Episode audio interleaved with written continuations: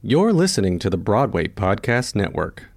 Hello, it is your partner, Big Boy. Interested in giving back to your community while making new connections in your neighborhood? Introducing Neighbor to Neighbor, a California volunteers network that empowers you to take action, contribute to local needs, and be a part of something bigger than yourself. Visit caneighbors.com to learn more about how you can get to know your neighbor and strengthen your community. Neighbor to Neighbor, it takes a neighborhood. Hello.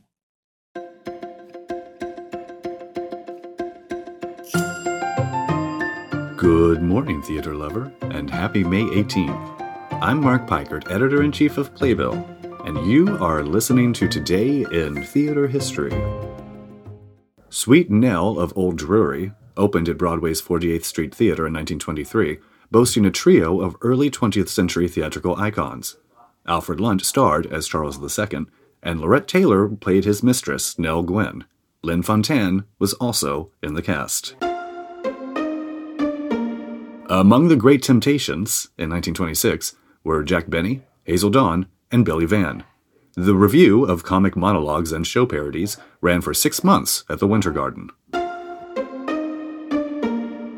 The Me Nobody Knows, based on Stephen M. Joseph's book of the writings of inner-city children, was adapted and staged by Robert H. Livingston at Off-Broadway's Orpheum Theater in 1970. Will Holt and Gary William Friedman provided the songs, and it transferred to Broadway on December 18th of that year. Carol Churchill's gender-bending race reversal play, Cloud Nine, opened at the Theatre de Lys, off-Broadway in 1981.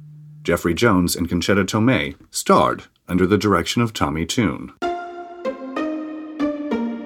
The world premiere of Alan Menken and Tim Rice's King David opened at the newly restored New Amsterdam Theatre in 1997.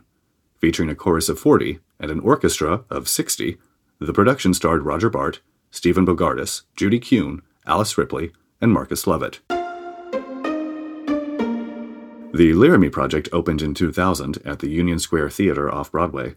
The play, based on research and on-site interviews by Moises Kaufman's Tectonic Theater Project, focused on the aftermath of the 1998 beating and death of gay college student Matthew Shepard in Laramie, Wyoming. It ran 126 performances.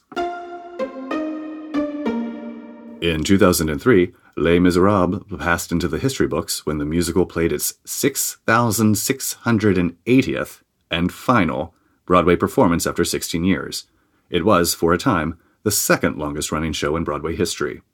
It would return to Broadway just a few years later. In 2014, the world premiere of Nikki Silver's Too Much Sun opened off-Broadway at the Vineyard Theater. Linda Lavin starred as a celebrated actor who, after unraveling while preparing for a new production of Medea, decides to spend the summer with her married daughter, played by Jennifer Westfeldt. For more theater history, visit Playbill.com. And for more great podcasts, visit BroadwayPodcastNetwork.com. Hey, it's Leslie Odom Jr. here on the Broadway Podcast Network to tell you about the RISE Theater Directory, a program of Maestro Music. RISE is a national online resource designed to connect and empower backstage and administrative and creative theater professionals from underrepresented backgrounds. If you work or aspire to work in the theater community, this can help you find your next project. And if you hire theater professionals, search the RISE Theater Directory to find your next team.